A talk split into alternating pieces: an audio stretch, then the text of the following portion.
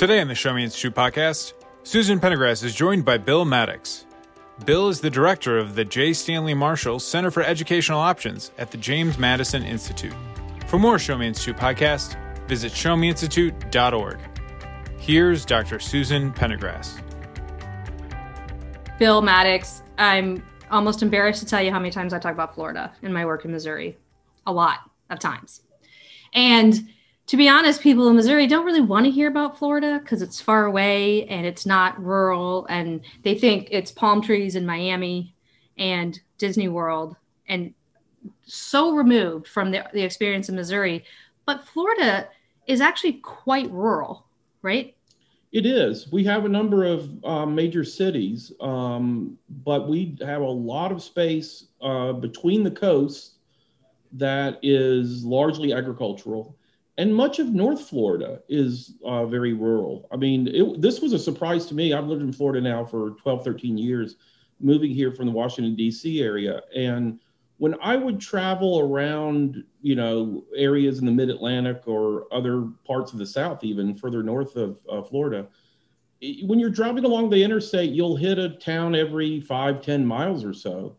And right. I came to Florida, landed in Tallahassee, and lo and behold, you can drive for quite a distance from here and not really hit anything until you more or less get to Jacksonville going to the east or more or less get to Pensacola going west. So there's a lot of rural area uh, in Florida. And I think that does surprise people. It really, it yeah. really does.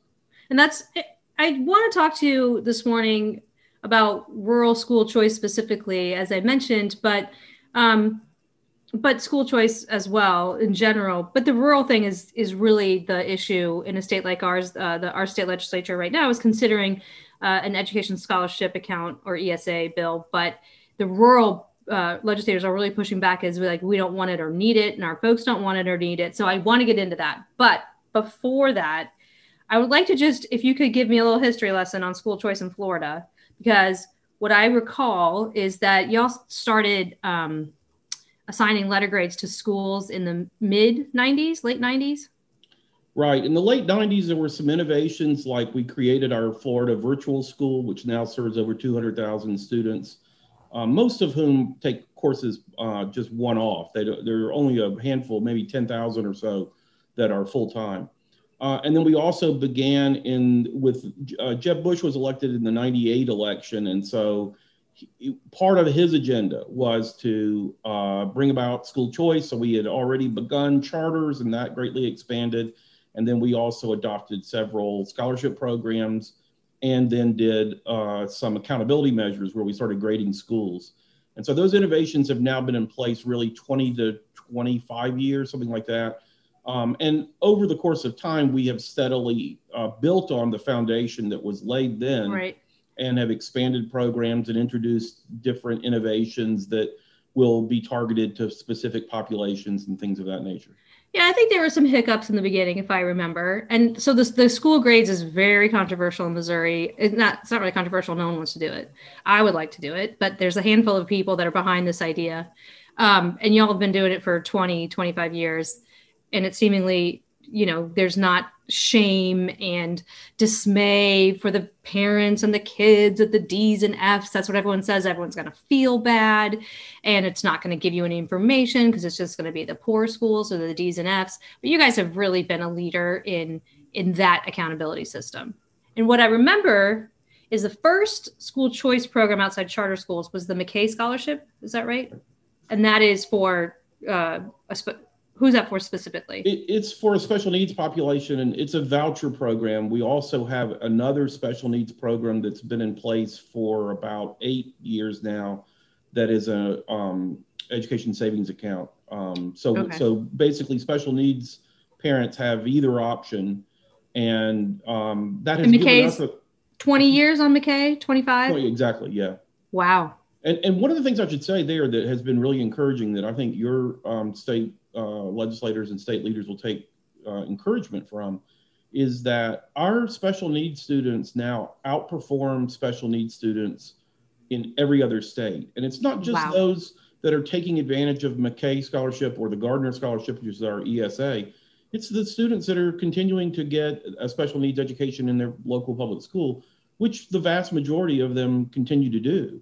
So what has happened is, just as many predicted, that introducing competition into the marketplace has um, helped all different modes, and we are seeing better performance across the board. And so our public schools have been made better, and uh, uh, the parents are all much happier because they now can get the kind of education that they want for their child. Yeah, I recall reading a story uh, about a family, a rural family, in fact, that has two children with special needs. I believe one is hearing impaired and one has cerebral palsy. And they sort of patched together different programs to get, you know, you could use ESA and and um, get equipment, and you could use the voucher and attend a, a, program for hearing impaired children. And if I recall correctly, this family was able to put a package together for each of their children's unique needs through using these school choice programs. And how is that not a win? For families. Exactly. I mean, this is part of what is so great about ESAs is that they give flexibility to parents. You can much more easily customize uh, education to the unique needs and interests and and um, uh, uh, aptitudes of the of yeah. the students involved, and that is particularly apparent when you have a special needs population where every situation is so unique and where the parents are often better able to discern what exactly this child needs than anyone else because um, each case is so different. But the general principle still applies. And yeah. um, for the general population, we think ESAs make an awful lot of sense for all the same reasons. And um, our parents who, you know, have had an opportunity to benefit from something like this um, swear by them. And, sure, sure. and that's given us encouragement then to expand ESAs beyond just the special needs population. I mean, especially this past year, which was just a disaster. That was what I was hearing because I've, you know, every parent I ran into, I asked them how their school year is going. It was the parents of the students with disabilities that were really, really um, upset. One parent said, "Don't ask me, I'm going to cry," because their student was not, re- their child was not receiving the services that they were guaranteed through their IEP, and that had to be so hard. So, um, okay, so the McKay Scholarship Program, I think, was first, and then was it the Opportunity Scholarship? So we then have um, we had a voucher that was originally adopted that got struck down by the courts. We'll talk and, about that a little bit because to me, I use that as an example of uh, the power structure gone wrong. Yeah, no, I mean it was a case where the establishment fought back and and prevailed initially, uh, but when uh, around that same time, we adopted a tax credit scholarship, which has never been successfully challenged in court, and in fact has won every challenge that's been levied against it. And that has now grown to where it now serves over 100,000 students. Wow. Primarily low income students, um, but is moving now uh, up the income scale into the middle income strata. And uh, two years ago, um, after DeSantis won and the court became friendlier, um, uh, he then led an initiative to adopt a, a, similar program to the original voucher program. Which, how did that work? Right? It was kids in low performing schools. Uh, no, it, it's basically the criteria is the same as the tax credit scholarship, and okay. and and and the way that this was adopted, or the part of the messaging was we have a number of students, even though we're now serving over 100,000, there are a number of students who are on waiting lists. We want to accommodate them. We've kind of tapped out all of the tax credit monies that we can realistically expect to get.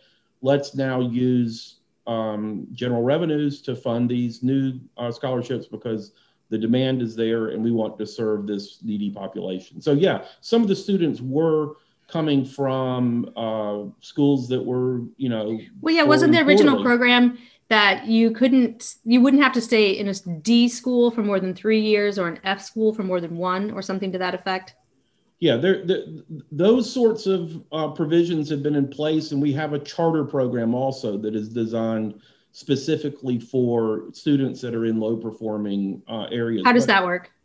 Uh, it, it's basically uh, uh, allows a um, um, charters that have proven to be effective in dealing with um, um, disadvantaged populations in other states are in effect fast tracked. The uh, regulatory approval process is streamlined so that they can establish a presence in areas that have failing public schools so that those residents have opportunity have, have an opportunity to get into a better environment Faster. more quickly.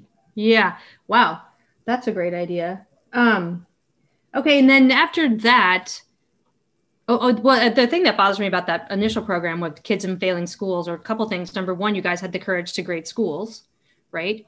Um, and when you know you're in a D school or an F school, that you shouldn't keep children there. And when the teachers unions really are the ones who sued sued it in court, right? Who fought it in court?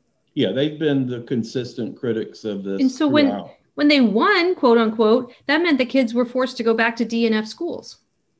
Or to take advantage of the tax credit scholarship. Yeah, or the ta- that came into and, and has, you know, served uh, uh, that population very well over the years. Yeah. So then the more recent programs would be the Hope Scholarship. Hope Scholarship, which is basically a uh, scholarship that's been around now three, four years, that goes to victims of bullying and other students who um, have reason to be concerned about their phys- physical safety, uh, victims of sexual harassment, of assault, um, and whatnot. And so that that um, and that has no means test of any kind because anyone of any income sure. is susceptible to being bullied. Um, so we have that in place. We had, as I mentioned, this new uh, voucher uh, that was adopted after DeSantis won, and then and then we adopted the ESA, the Gardner Scholarship for special needs kids, about eight years or so ago. So we now have technically five full-time scholarships. There's actually a sixth partial uh, scholarship that is available to students who are behind grade level in reading right. Uh, early elementary oh tell me about that one. I love that one. Yeah so it basically provides um, $500 that's and this is in, in the form of an esa that parents can use to get supplemental resources to help bring their child up to grade level in reading. Because obviously in those early years when you're learning to read it's critical that you you know gain some mastery of that so that you're then in a position come fourth grade to begin reading to learn. Um, and so so how do they spend uh, that? So the five hundred dollars is available for use to hire tutors or to uh, get involved in other kinds of supplemental programs. A, a lot of what the parents do um, is during the summer months uh, when we often see a drop off in um, you know students having um, uh, you know spending time doing these sorts of things um, a lot of times parents will contract with school teachers who are available during the summer months and free sure. to kind of work with their kids and they've already established a relationship and so it, it it's it's a really nice program in that it targets re, uh, assistance to uh, students who need it it gives parents maximum flexibility and it in many ways helps teachers supplement income so that those who don't have anything else going on during the summer and want to earn a little extra money uh, can. And they don't want to drive for Uber. Yeah. Um, so it seems now that if you're a Florida parent, you have a variety of options available to you. When your child is in school or about to start kindergarten, you have private school programs, you've got charter programs, you've got public school programs, you have a variety of programs available. What do you think that's what kind of impact has that had on Florida education? So it's really interesting. Our our test scores have consistently gone up. Our student outcomes and and, and achievement has been on a yeah on a, on a path upward, uh, going back to the early days of this. Um, mm-hmm. And there have been several studies that have been done. One by a team of researchers from Harvard and Stanford, another from a team of researchers out of the University of Texas. And both have basically shown that over the course of the last 25 plus years, uh, Florida has seen greater growth in student learning, so greater learning gains than 48 other states. So uh, Massachusetts is the only state that right. has that has get that has had greater learning gains than our students. But what's interesting is that during this same time period, Florida has increased per pupil spending less than every other state. Wow. So, so basically, what that means is we are now delivering far greater bang for buck than any other state. And that's just a, a reflection of the marketplace at work. When you have it's efficiency. Yeah. When, when you have people making choices and and kind of making decisions based on what is the value they will derive from this choice versus that choice, you get greater efficiencies in the marketplace and you get what you want in, in any market. Um, you know, when parents go to buy food or go to buy sure. clothing or go to buy housing, what do they want? They want the highest possible quality at the lowest possible price. And our education system works more in that manner than anyone else's. And that's something that we are, I think, justifiably proud of. Yeah, I always quote that on the nation's report card, the, the exam given by the US Department of Education to every state so that you can compare across states. Florida fourth graders are now fourth and sixth in math and reading. And, and what's unless I mix those two up, but it's incredible because you guys were like 45th and yeah, 40th. no, we were we were a kind of embarrassment um, in many many ways. And what's really impressive and heartening about what we've seen is that it's not just uh, the affluent kids that are doing well and right. You've done great with low income know, kids. The, the the the the achievement gap between minorities um, and the general population has uh, narrowed considerably, and our um, African American and Latino students regularly outperform their um, um, counterparts in most other states and they actually outperform the general population of a dozen or more states. And I mean, so we are Could seeing, Missouri. Yeah, we're seeing some really uh, exciting uh, developments. And I think what's important too to remember in all of this is just that parental satisfaction, which in my mind is perhaps the most important gauge of success.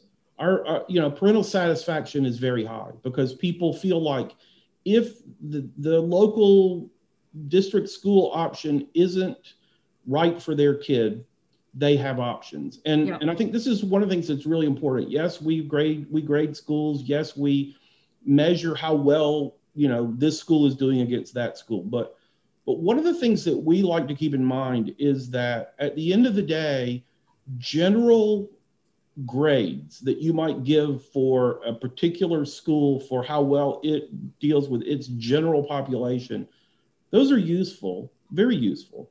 But at the end of the day, what the parent most cares about is what about my child and right. how well is my child being served? And the truth is that even in the very best schools, you will sometimes have students that, for whatever reason, sure. it just isn't a good fit. I mean, Harvard has kids every year, students who transfer out and go elsewhere because they determined that Harvard, however well it might serve most of its students, just isn't the right fit for them.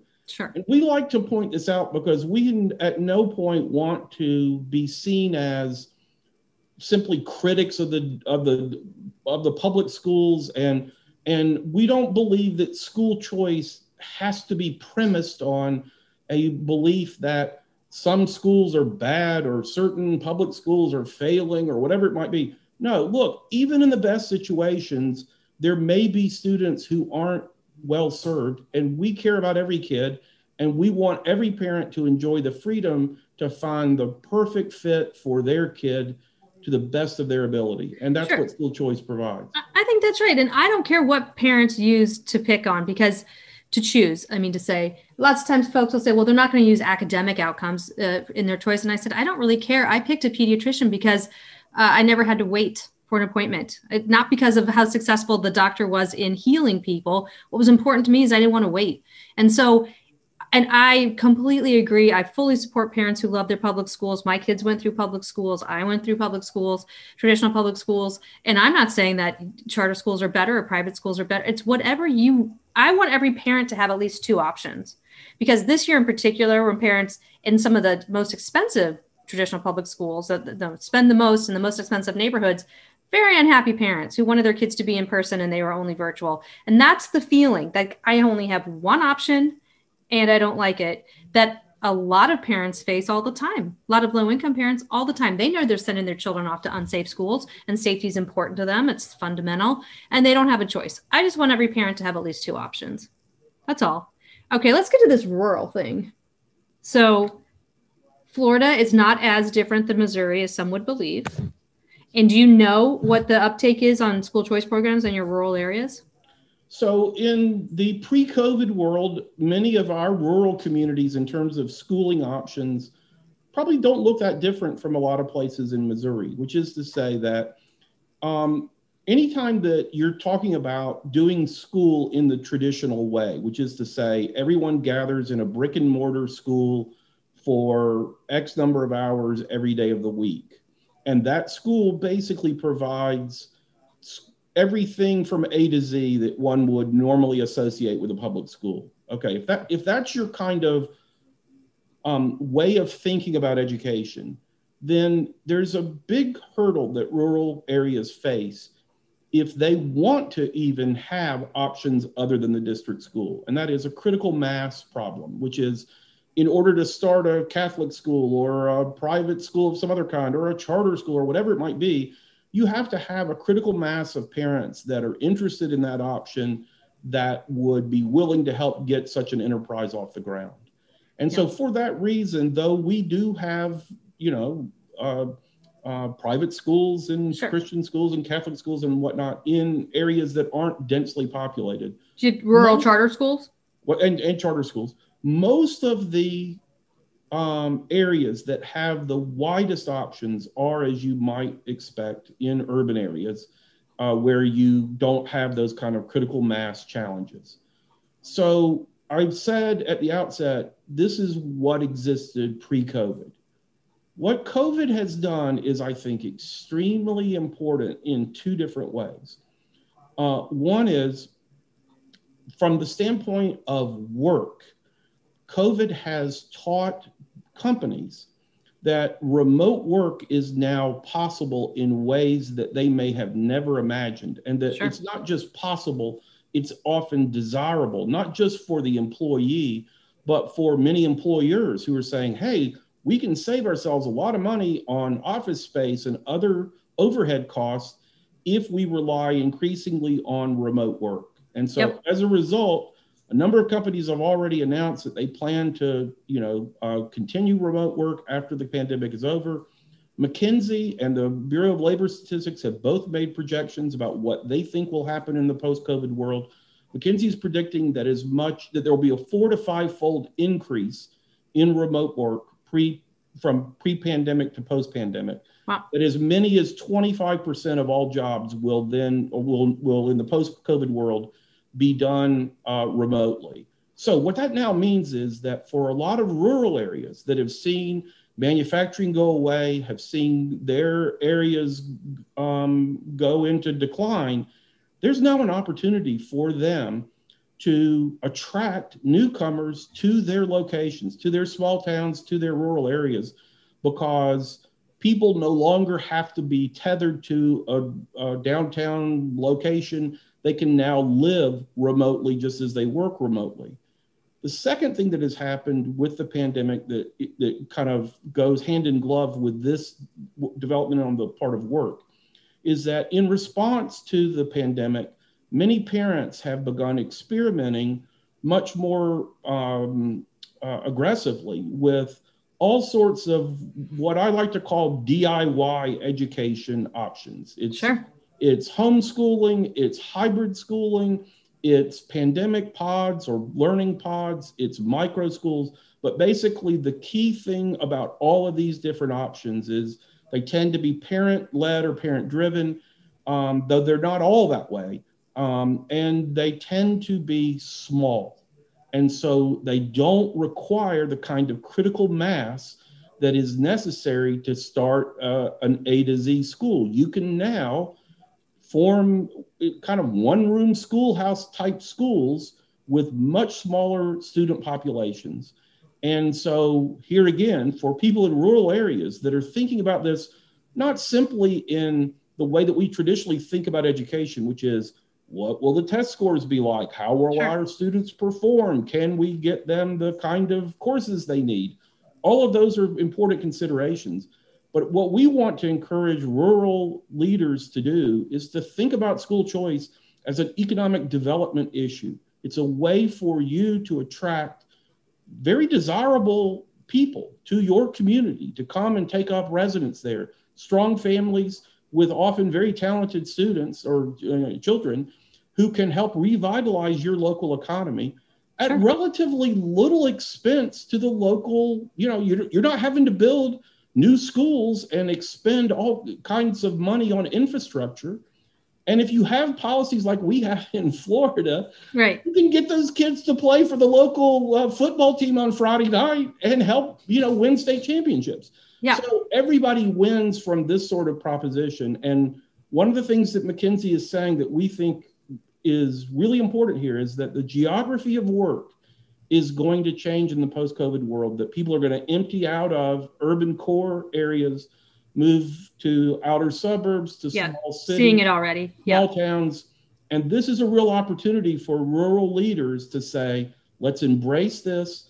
And one of the things that we're going to need to do to embrace this is to have ESA policies or other sorts of policies that facilitate um, DIY education, that gives sure. parents the freedom to put together the kind of schooling that they need on a small scale for their children so that they will have incentive to come and um, live here where it's often so i mean florida's affordable. already got dozen programs you guys must be looking pretty good for post COVID. Well, I mean, this is the argument that we're making to at the James Madison Institute to our legislators is to think of this in economic development terms. There's a pent up demand for yep. school choice around the country. There are many people in other states who aren't who want the kind of options that we have in Florida.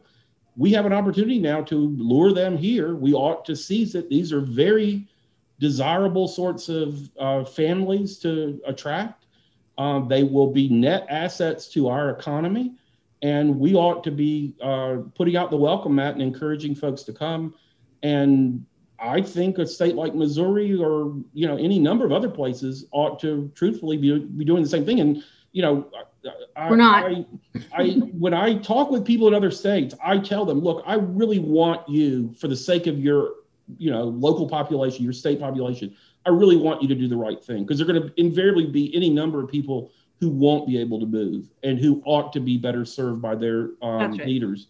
But if they can't, and if the state leaders choose not to serve them, yeah, we'll be happy to take them. Send them off to Florida. We'd enjoy having. You don't have income tax, right? Yeah, no, we we've got sunshine. We've got no income tax. We've got plenty of reasons why you might want to live here anyway. And guess what? We'll let you do school the way you want to do school uh, which you may not be able to do back in your um, state. Yeah, I think that's a very smart thing because you know people keep asking me, "Is this the new normal? What's the new normal?" And I'm getting tired of that term. But I do think that some of the some of the changes we've seen are going to be permanent, and I think that's one, which is that parents are like, "I don't have to do this 7:30 to 3:30, get on the bus, get off the bus thing."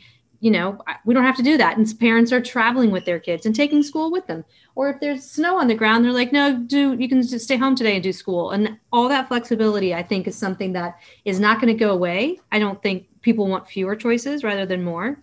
So they've had a little taste of um, having some options this year. And I don't think, I, I think that there are many people in Missouri who fully expect that next August 15th or September 1st, we're just going to go back to 2018 or 2019 and that's no one's everything's going to just return to the way it was and i don't believe that's true.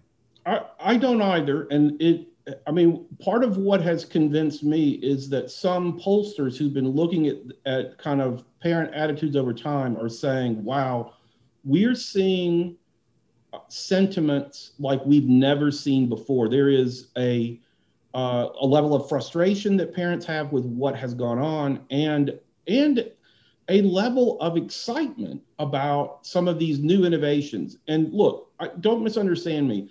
I'm not suggesting that everything is going to change overnight and that sure. everyone is enthusiastic about you know hybrid schooling and micro schools and all of these other innovations. But what i will say is this the people who are the most animated the people who have been the most frustrated by what has happened, and the people who have been the most excited about some of these innovations tend to be the kind of parents that you want to keep in your state or attract to come live in your state rather than the people that you'd be happy to see go because they tend to be the parents who formerly were PTA presidents and grade mothers and people that were highly involved in their schools that care an awful lot about education and who are willing to make some of the sacrifices that are necessary in order to get a better um, uh, option for their kid. And so, if those folks decide, even if it's only, say, 10% of the population,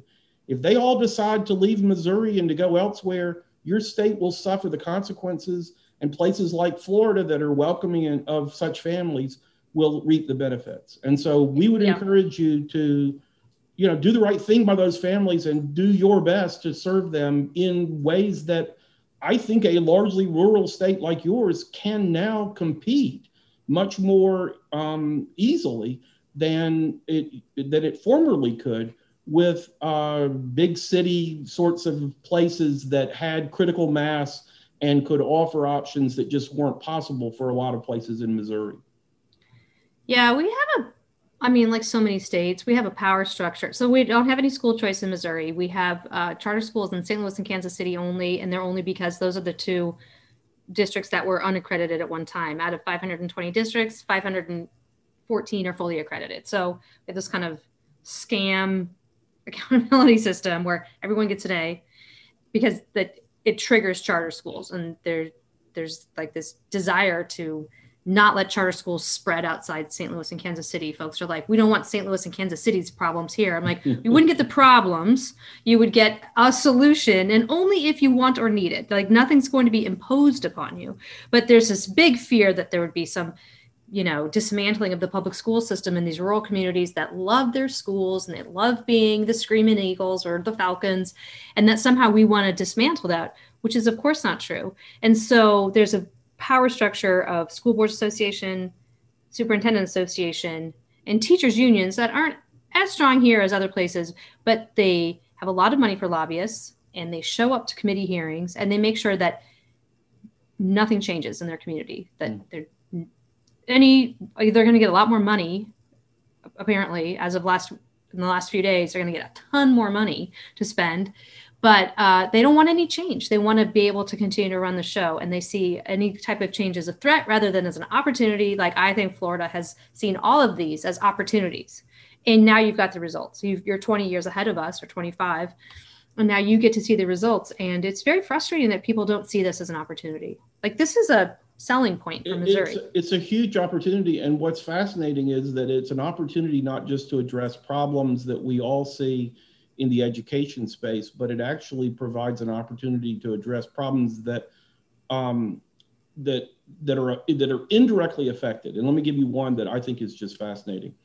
Um, we're getting ready to publish a report that has uh, um, uh, some research that's been collected by a real estate professor of all things, who shows that when you adopt universal school choice scholarships, um, you end up um, improving less affluent neighborhoods, um, often troubled areas that are economically disadvantaged that everyone wants to revitalize. And the reason this happens is that currently most middle income families, when they go to buy houses, they care about location, location, location.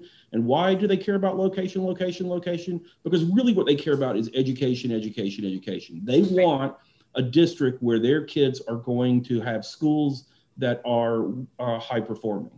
Well, when you provide school choice, parents no longer have to go shopping only in those top neighborhoods to find housing. They can, if they wish, choose to live in more affordable areas. And by the way, when they do so, you get greater economic diversification and it ends up helping to lift all boats. And people in troubled neighborhoods now find themselves with better neighbors they find it easier to then attract grocery stores and banks to their areas. And suddenly you end up having um, a much healthier composition of neighborhoods, not just better schools.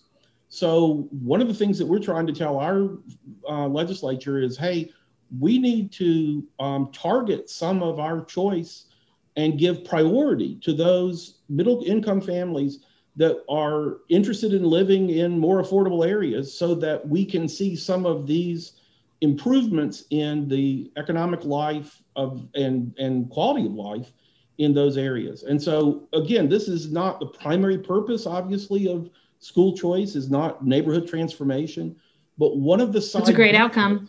Yeah, one of the side benefits is that if you if you provide these, uh, you know, uh, you to, to to everyone, not just to the poor, everyone, but you provide them to everyone. A lot of middle income families will now choose to live um, among the poor or uh, among folks who are less affluent, and you'll end up getting much better um, neighborhood uh, outcomes as a result. Yeah, I've floated this idea. So St. Louis County has dozens of school districts in one county, dozens, as opposed to Florida has what 67 school districts. Right. It's just your counties. We have 520. So in one county we have dozens, and they just kept getting smaller and smaller over time as people carved out the people they didn't want in their school district. They made it smaller. So we've got these very small school districts and you know people are really rigid about the lines around these school districts and then they say well i bought a house in there and i'm paying the property taxes and my kid should be able to get to go to those schools and nobody else gets to go to those schools and i'm like what if we just blew it open and had it be one district and you can go anywhere you know you didn't have like the same the di- price differential between the exact same house in this city is insane like is insane like the price differential. Yeah. so if you you know live in a anyway it's a it's huge it's huge here. And if we busted it open then that would not be the case and i wouldn't be able to afford my house. But that would not be the case. So we would see revitalization that we need so badly. St louis has such deep set problems and we're trying to figure out what to do about the racism and the crime here. And that would be one way to not force people. I mean, I talk about my my daughter who lives in Denver, and she and her husband can stay right in their apartment if they have a child who starts kindergarten because they're going to go in and put their top five into a computer and there's an algorithm that's going to tell them what school out of their top five but they get to go to their neighborhood school if they choose. And lots of places are doing that. And this disconnecting of your address from where your child has to be educated i think is the who, whoever does that soonest is going to um, really reap the benefit of it. Whatever city or state does that soonest is that's who's going to really. Um, yeah, I, I, I, mean, I don't want to say win, but you know what I'm saying. It's like whoever does it last, we're going right. to be the ones who really are at the bottom. Right, because one of the things that you want to happen, if you can, is to be attracting newcomers at the same time that you have some of this. I mean, what typically happens, according to this real estate professor, is that people who basically bought starter homes in transitional neighborhoods choose to remain in them because they yeah. say, hey, I don't want to just uproot and start all over somewhere else. I might need a bigger house, but I'll just buy one in this area because I, you know, find it convenient to my work and yeah. want to remain here now that my kids are school aged. So, so you won't really have that many people necessarily moving in. But if you have some movement about, because people can now afford to live in um, areas that they previously would not have considered, it helps.